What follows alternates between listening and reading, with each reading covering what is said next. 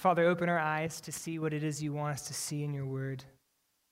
Soften our hearts to receive it, to allow it to penetrate into the recesses of us, to encourage us where we desperately need encouragement, to challenge us where we need to be challenged. Uh, may it lead us to love our Lord, to see him more clearly, to fall before him in, in more heartfelt praise. We pray this in his holy and beautiful name. Amen. When I was in high school, I uh, did a summer missions trip three summers in a row called New York Gospel Outreach. Uh, it was a um, pretty formative experience for me. I met fifteen, sixteen, seventeen, formative years in terms of how we develop and grow as humans, but also as a Christian. And, and the way it worked is uh, the, it was the, it was kind of a two-week, two-part, two-week trip. And the first week we'd go to a nice part of Manhattan, and it was part of a bigger conference. And so churches from around the country really would send their youth groups to this, and there would be kind of worship and teaching. And then in the afternoons we would go out to various parks and places around New York City and try to share the gospel with people. Very similar to what we do in our in our neighborhood walks. Like, we weren't, you know, handing out tracts or anything like that. We were just sitting on a, you know, public bench next to a New Yorker. And, uh, and the amazing thing is, New Yorkers are so desperately lonely because there's so many of them that if you're willing to listen, people will share their life story with you. And it's, it's actually an amazing, uh, uh, amazing opportunities to be able to talk to people about, about the love of Jesus Christ. And then the second week, you'd go to a not-so-nice part of Manhattan. This is back when there were still not-so-nice parts of Manhattan, and we uh, partnered. It was just our church. We partnered with a local church. We slept in a basement, and we did V B S clubs um, for kids in, again, lower-income neighborhoods. And so you imagine, again, you know, a week of, of you know, kind of uh, worship and um, and teaching, and then sharing your faith, uh, deeply, you know, exhausting, but also incredibly exciting.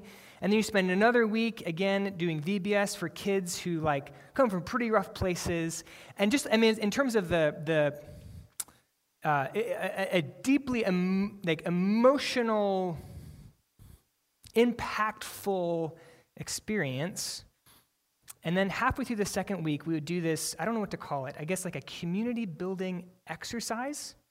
But what's happened is our group at this point would be about fifteen students, and you'd receive the name of one person in the group, and you're supposed to write a letter of affirmation to them, affirming who they were, strengths you thought they had, how you saw God at work in their lives.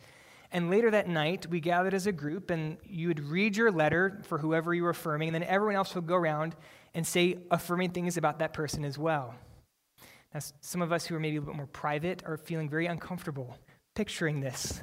But it was an incredible, beautiful uh, experience. Many times people would be in tears by the end.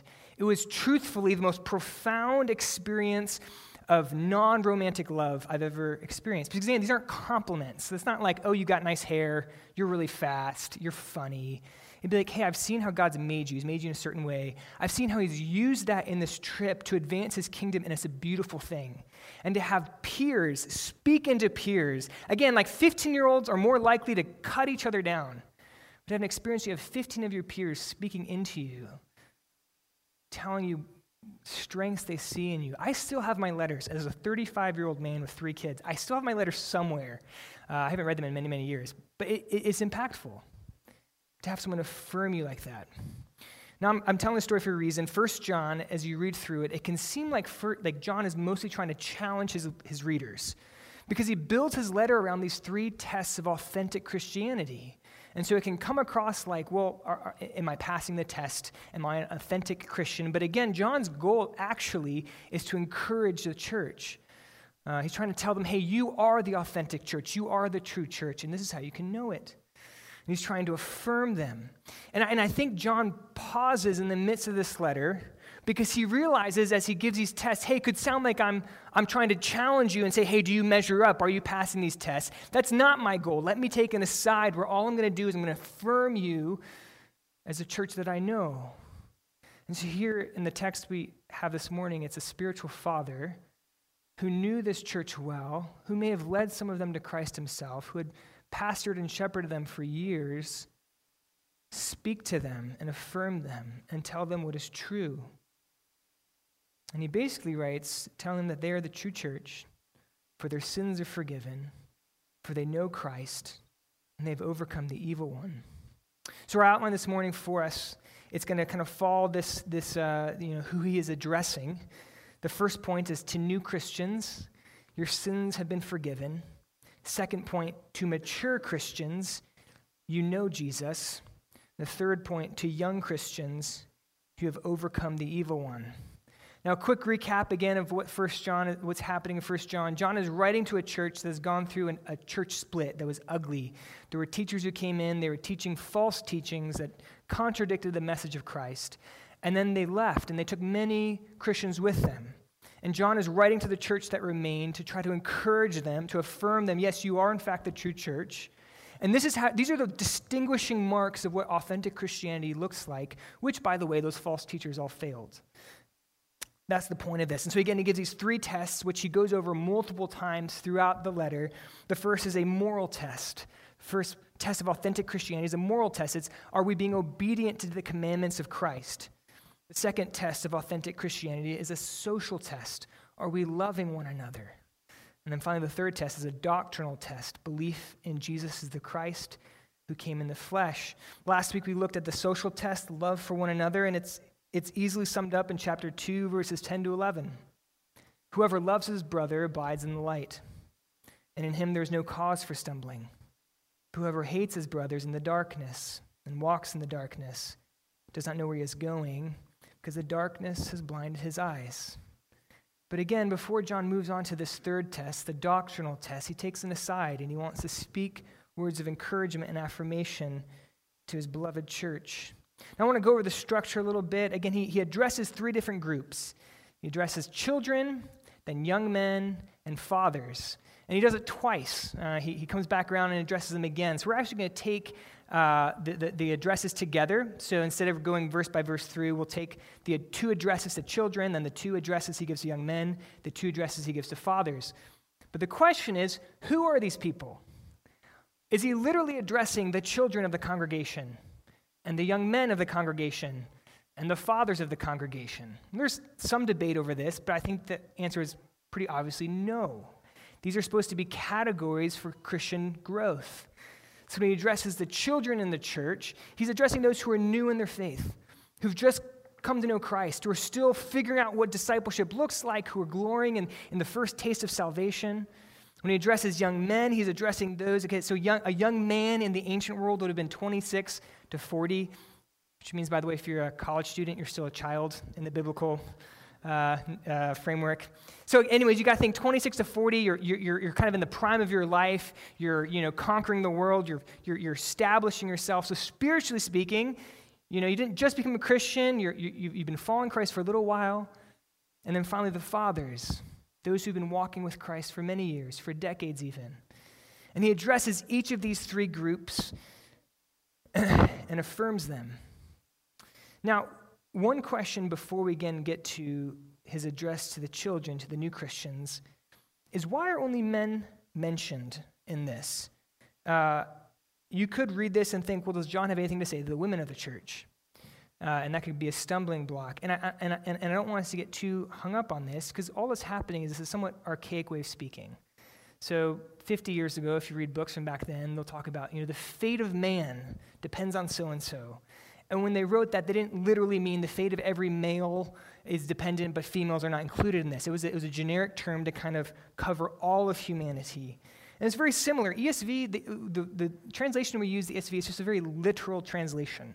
And so it's translating in somewhat a more archaic way than we would use in English today. But when he refers to young men, he's referring to the young people in the church. When he refers to the fathers, he's referring to the, the fathers and mothers in the faith, those who've been walking with Christ for a long time. And in fact, some translations will kind of take account for this. So the New Living Translation actually translates it, I write to you who are young in the faith, instead of young men. But anyway, so when you see young men, it's, young in the, it's those who are young in the faith. When you see fathers, It's uh, it's those who are fathers and, and mothers in the faith. So let's get to our first point. To new Christians, your sins are forgiven. Follow along as I read verse twelve and part of thirteen. I'm writing to you, little children, because your sins are forgiven for his name's sake. And then again, I, at the end of verse thirteen, I write to you, children, because you know the Father. As John addresses those who are new in faith, he addresses two kind of important realities that those who have recently professed faith experience. Two realities that are, that are kind of predominant in those, in those initial experiences of faith in Christ and discipleship. Uh, should I switch to this mic? Okay, okay. Um, you're the man. Um, so for the first experience that's kind of, again, predominant in, in, in the experience of salvation is joy in the forgiveness of sins. I write to you, little children, because your sins are forgiven. It's interesting, in our culture, we we very much desire the opportunity for do-overs. If you play golf, everyone loves a mulligan. We desire the opportunity to, for a clean slate. We see it in movies as diverse as WALL-E and Gravity. So if you've seen the cartoon WALL-E, it's about how, you know, humanity has, has polluted the earth to the point where it's not habitable, they have to leave. And at the end of the movie, they, they finally come back, and the earth has somehow become habitable again, and they're able to return to this kind of like pristine beauty of, of the earth, and it's it's a start, it's a it's a way to start over. It's it's really touching, it's beautiful. Or if you've seen the movie Gravity about uh, it's Sandra Bullock, and she's an astronaut, and at the end of the movie, uh, she crashes back to Earth in like an escape pod, and she emerges again in this kind of like tropical kind of primal-looking place, and it clearly is symbolizing this woman who had great grief that she was running from, this kind of rebirth, a chance to start again. The problem with all of those uh, uh, rebirths is that it's not quite so simple. The people who come back to Earth in WALL-E, they're just going to pollute the Earth again, because nothing's changed in humanity, right? And it's, it, uh, you know, if only it were so simple as crashing into a, into a lake, as if that could somehow free you from all your past, you know, tragedies and burdens. That's why the forgiveness of sins is such a glorious thing. I write to you, little children, your sins are forgiven. What that literally means is that God doesn't remember them. The only one in the world whose opinion it matters, he, he has divine amnesia. He doesn't recall it, because the blood of Christ cleanses you. This is one of the great joys when you become a Christian. It's like, oh, all my sin is gone. God doesn't remember it no more. But specifically, as you are forgiven for his name's sake. This, of course, is referring to Christ's name's sake, the name of Jesus. And names in the Bible, they don't just, they're not just a way to refer to people. They stand for kind of who you are as a person. And we still sometimes use it this way, right? Um, we'll say this person is, they're, they're uh, uh, making a bad name for themselves. What does that mean? It doesn't mean that they're like, they have a bad name. It means that they're doing stuff that reflects poorly on their character and their integrity. That's why the third commandment in the Ten Commandments is you shall not take God's name in vain. We tend to think that means don't, you know, don't you say the word God in, in ways that are, are, you know, trivial. That's probably true too, but it's, it's saying don't treat God's being, his character, his personality in a trivial, trite way. So when it says that your sins are forgiven for his name's sake, it's saying you are for, the, the causal factor in why you are forgiven of your sins is because of Christ and what he has done. That's it. You're not forgiven because you love one another well. You're not forgiven because you love God well. You're not forgiven because you have lived a particularly noble life or ignoble life. You are forgiven for his name's sake. Period. This is one of the great joys of a new Christian. Delight in the forgiveness of sins. But secondly, it's joy in coming to know the Father. One of the results of the forgiveness of sins is that now we have fellowship with God. And we don't just know God as the great I am, as the holy and, and powerful creator. We know him as Father. So Romans, this is what Paul gets at in Romans eight, fifteen to sixteen. For you did not receive the spirit of slavery to fall back into fear, but you have received the spirit of adoption as sons, by whom we cry, Abba, Father. The Spirit himself bears witness with our spirit that we are children of God. We use that word Abba. It doesn't quite mean daddy, but it's close. It's a more informal, uh, so av would be the word for father. Ava It's kind of an informal way to call God Dad. When we, when your sins are forgiven, you don't just know God as kind of the mystical one to whom we kind of want to have mystical union with in some kind of otherworldly ways. God is our dad. Loves us in the way a dad loves his kids. A new Christian may not be able to define justification. They might not know their church history. They may not even be familiar with large parts or even most of the Bible. All they know is that their sins have been wiped away, and they know God. This has been true of my experience. I grew up in a Christian home. I was a missionary kid. I mean, I knew the gospel. But I did not become a Christian until I was fourteen, and I went to a Christian camp. I said the sinner's prayer six times before this, right? You know, making sure it worked. And I go to this camp, and it's just like my, I don't know how to describe it, but it's like my eyes were opened. And I also understood I really do need to be forgiven for my sins, and it's only found in Christ. And maybe even more significant is I knew God was real.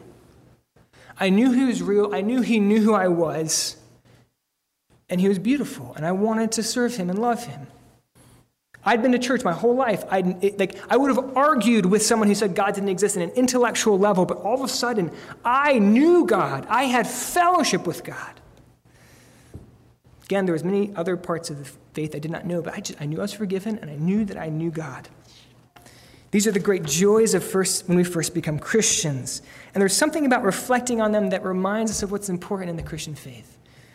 It's interesting. So he, again, he's writing these primarily to those who are new Christians in the faith. But there's also a sense in which he's writing this to the whole congregation.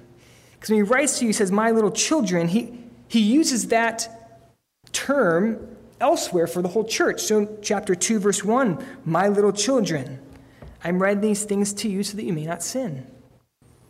There's a sense in which he's also writing this, not just to those who are new in the faith, but to those who've been walking with Christ for years and decades. Because the fact of the matter is, is although when we first come to Christ, these are the truths that delight our hearts. As we walk with Christ more, because reality is complex, our faith must become complex and nuanced. And we struggle to understand. And that's a good part of the faith. But sometimes we can begin to forget these basic truths. And forget, I don't mean the sense that we can't recall them, but in the sense that they no longer animate us. They're no longer the things that are driving us, that are giving us our joy. And when that happens, when the forgiveness of sins becomes boring to us, when the fellowship with the Father is no longer as significant to us as whatever else, that's when we lose our center. That's when we get imbalanced. Some of us in this room have done some pretty impressive things in our lives. Some of us will go on to do some pretty impressive things. But those are all just cliff notes to the truth that you're forgiven for the sake of Christ, and you are known by the Father. These are not basics that we master and move on to what's important. It's not like mathematics. You got to learn arithmetic before you move on to algebra and calculus and the fun stuff. It's like a foundation of a house. A foundation affects everything. It affects the whole shape and structure of the house. If the foundation is weak, if it's cracking, if it's crumbling, if it was never there in the first place, the house will fall. That's how these truths are. And that's why John doesn't just write to new Christians, but he writes to mature Christians as well. Reflect on these things. For a Christian, there's no greater truth than the forgiveness of sins and fellowship with the Father. That's the first point, again, to new Christians. Second point, to mature Christians. You know Jesus. Follow along in first part of verse thirteen and first in the middle part of verse fourteen. I'm writing to you, fathers, because you know him who is from the beginning. And again, verse fourteen, I write to you, fathers, because you know him who is from the beginning. First John is unique in that it was written so late compared to all the other New Testament epistles that there actually were fathers and mothers in the faith in the church he's writing to. So again, this is probably written in the early nineties. Compare that to Galatians, which was probably written in the mid-forties. So many of Paul's epistles, he's writing to churches that were founded three or four years ago. And so the, the, the, the oldest Christian in the faith has been a Christian for four years. But John is writing in the nineties. And so there really are Christians who've been walking with the Lord for decades. And so he can write to those who are fathers and mothers in the faith. And you may notice that he just repeats himself verbatim. You know, where he writes to the children, he has two different encouragements. But when he writes to those who are mature in the faith, he just says one thing. You know him who is from the beginning. Now we have to ask, okay, who is he talking about? Who is him who is from the beginning? And obviously it's God, but more specifically it's Christ. In First John one one, he says, that which was from the beginning, which we have heard, which we have looked and seen with our eyes, this is what we proclaim to you, which is the gospel message embodied in the life of Jesus Christ. You know him who is from the beginning is not just God, but it's Jesus Christ. And the point is that these mothers and fathers in the faith, they know Jesus. They know him because they've walked with him. They've been obedient to him. They've cast themselves upon him. They've trusted in him for many, many years. As John Stott writes, they've pressed deep into their communion with the Lord, and their knowledge of him has deepened and ripened as they've gone on. They've reflected on sin and grace and forgiveness and justice and God's goodness and the person of Christ for years and for decades, and it's formed their heart in such a way that they know Christ. They know the one who is from the beginning, and specifically, I think what John is getting at is that they know the eternal nature of Christ. The Jesus who first called them when they were young is still the same Jesus that they worship decades later. People come and go, movements come and go, governments come and go. This Christ is the same today, yesterday, and forever. And they know that because they've seen it. It's one thing to stand up here and tell you that. It's another thing to have seen it.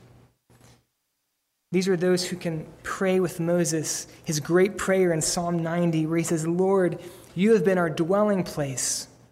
You've been our refuge.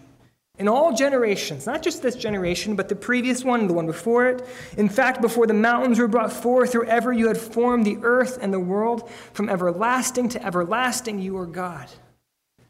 They can pray that with Moses because they've seen it with their eyes. I like to think of these mothers and fathers in the faith as deep pools of water. It may look calm on the top. It may not have the, the excitement and fun of youth, but they go deep.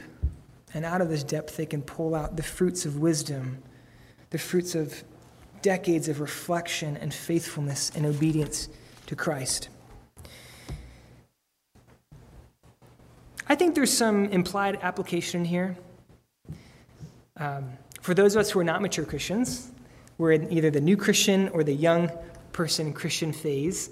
I think the implied application here is that this does not happen automatically with age.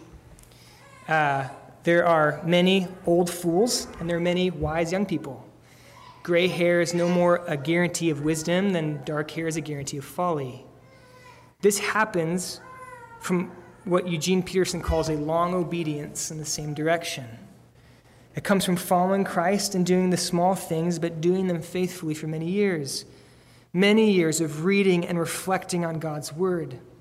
Many years of prayer, of engaging in Christian fellowship, of evangelism, of repentance, and of course, point one, of, of, of reflecting and reappropriating the beauty of the forgiveness of sins for Christ, for the sake of his name, relationship with the Father. And so if, if we're, you know, if, if, if you're like me, or you know, you're, you're not old in the faith yet, the question is, are, are, are we doing these now?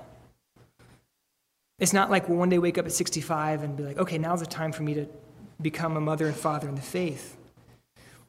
And the patterns that you set now, I used to work at a, a job, I was a recruiter, and um, one of the, the truisms we use is that the best predictor of future behavior is past behavior.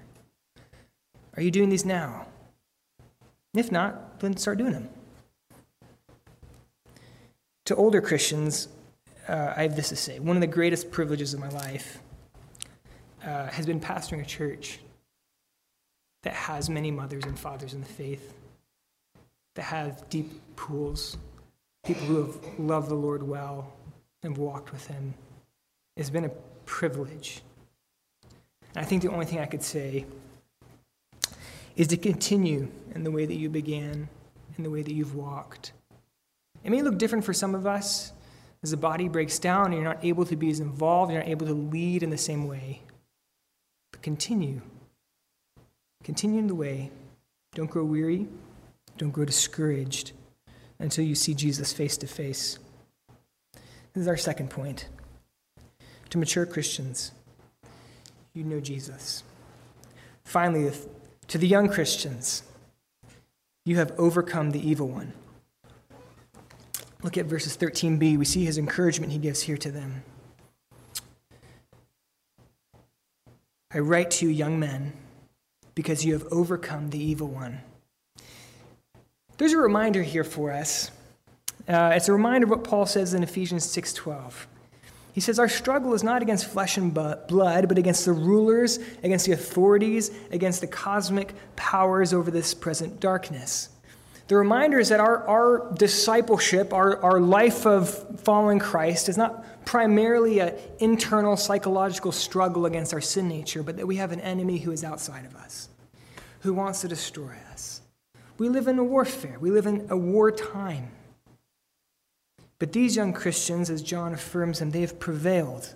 They've overcome the evil one. If you want to get real nerdy, uh, you know the, where the brand Nike gets its name from, as the runner from Thermopylae or whatever that battle was comes in, and he says Nike, which is the Greek word for victory. It's the same word used here, prevailing. They've had victory. What was once a, a, a life and death battle, they've they've conquered. How has that happened? Well, this, John gives in the second encouragement, in the last part of verse fourteen. I write to you, young men, because you are strong, and the word of God abides in you, and you have overcome the evil one. How have they overcome the evil one? Well, they're strong. Okay, how are they strong? Because the word of God abides in them. What is the word of God?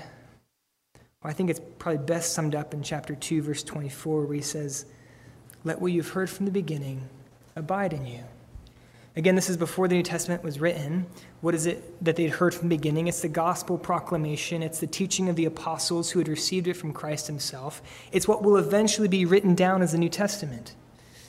It says, the cause that allowed them to overcome is that they had allowed what they had heard from the beginning about Jesus to abide in them. Not merely intellectual retention. It sets up home in them. It forms them. It, it impacts them. This is the language of virtue. Uh, virtue is a pretty ancient concept. It was uh, developed by the ancient Greeks. Actually, it is very tied to warrior culture. The original Olympic Games, which were not like what we have now, they would not make it on public television. They were rather gruesome. But the idea of virtue is tied to the Greek idea of excellence. It was, how do we form men, it would have been men in the military, so that when they encounter, you know, a battle, they don't run? How do we form them in such a way that they're willing to lay down their lives for their brothers?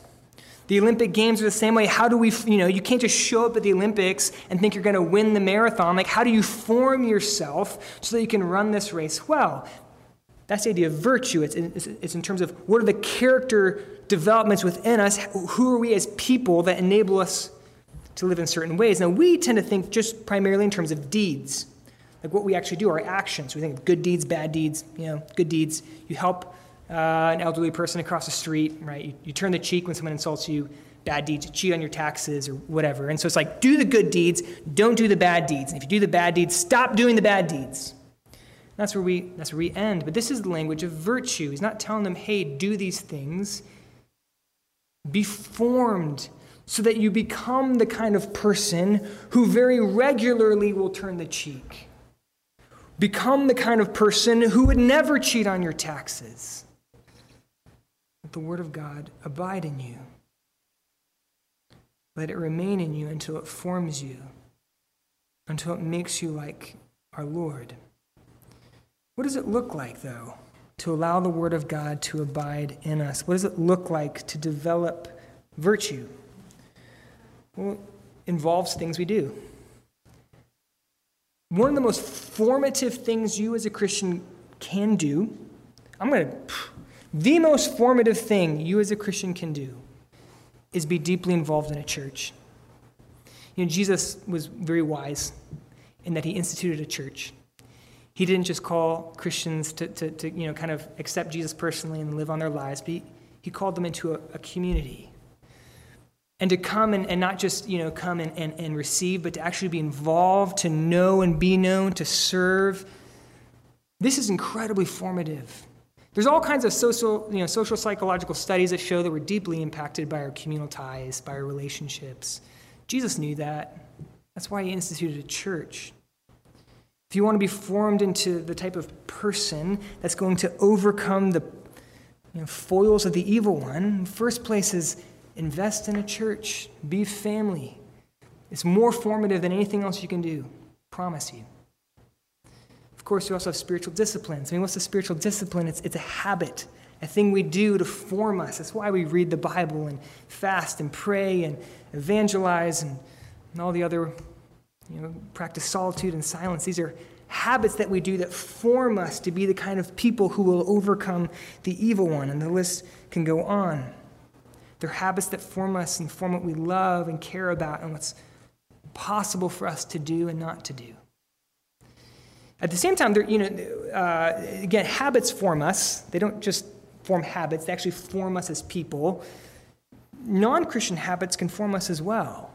That's why we got to be, be careful. If we want to be the kind of people who are going to overcome the evil one, it's not just a matter of having good Christian habits. It's also being careful about our non-Christian habits are. I mean, media consumption, how much we consume, what we consume. We tend to think of, okay, is it sinful for me to watch this or not? And that's like, that's missing the boat. It's how is this going to form you?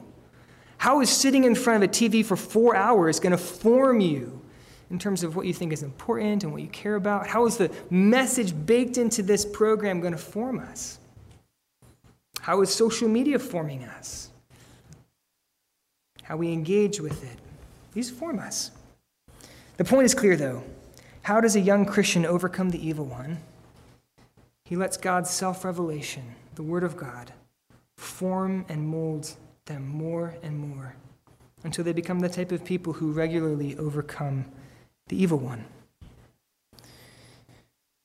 In conclusion, the early Christians were a lot like us. It's interesting, when you read the New Testament, the reason it still speaks so profoundly two thousand years later is that they were people just like us. They had doubts, they had struggles, they lived in a hostile culture, they even had vicious disagreements between professing Christians. That's what the church split was.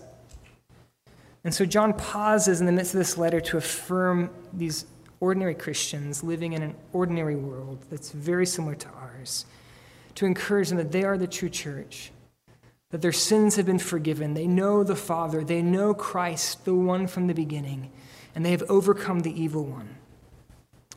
If I was going to maybe sum up John's encouragement to the church, I think Paul's words in Philippians one six might be appropriate. What Paul writes to the Philippians, he says, I'm sure of this, that he who began a good work in you will bring it to completion at the day of Jesus Christ. Yeah, they've gone through a church split. Yes, things are, are, are hard and confusing. They don't know what's going on. But he's like, look, the one who began a good work in you, he's going to complete it. Your sins are forgiven. You know the Father. You know Christ. You've overcome the evil one. The God who did this work in you, he's not going to drop you. He's not going to abandon you. This is true for them, and it's true for us. It doesn't matter if you're a brand new Christian or if you've been walking with Christ for sixty years. The God who first turned you towards him, the Christ you first fell in love with, the God who first pursued you, he will continue his work in your life. He will walk with us for all of our years until his work is completed. And then we'll see our Lord face to face. Let's pray.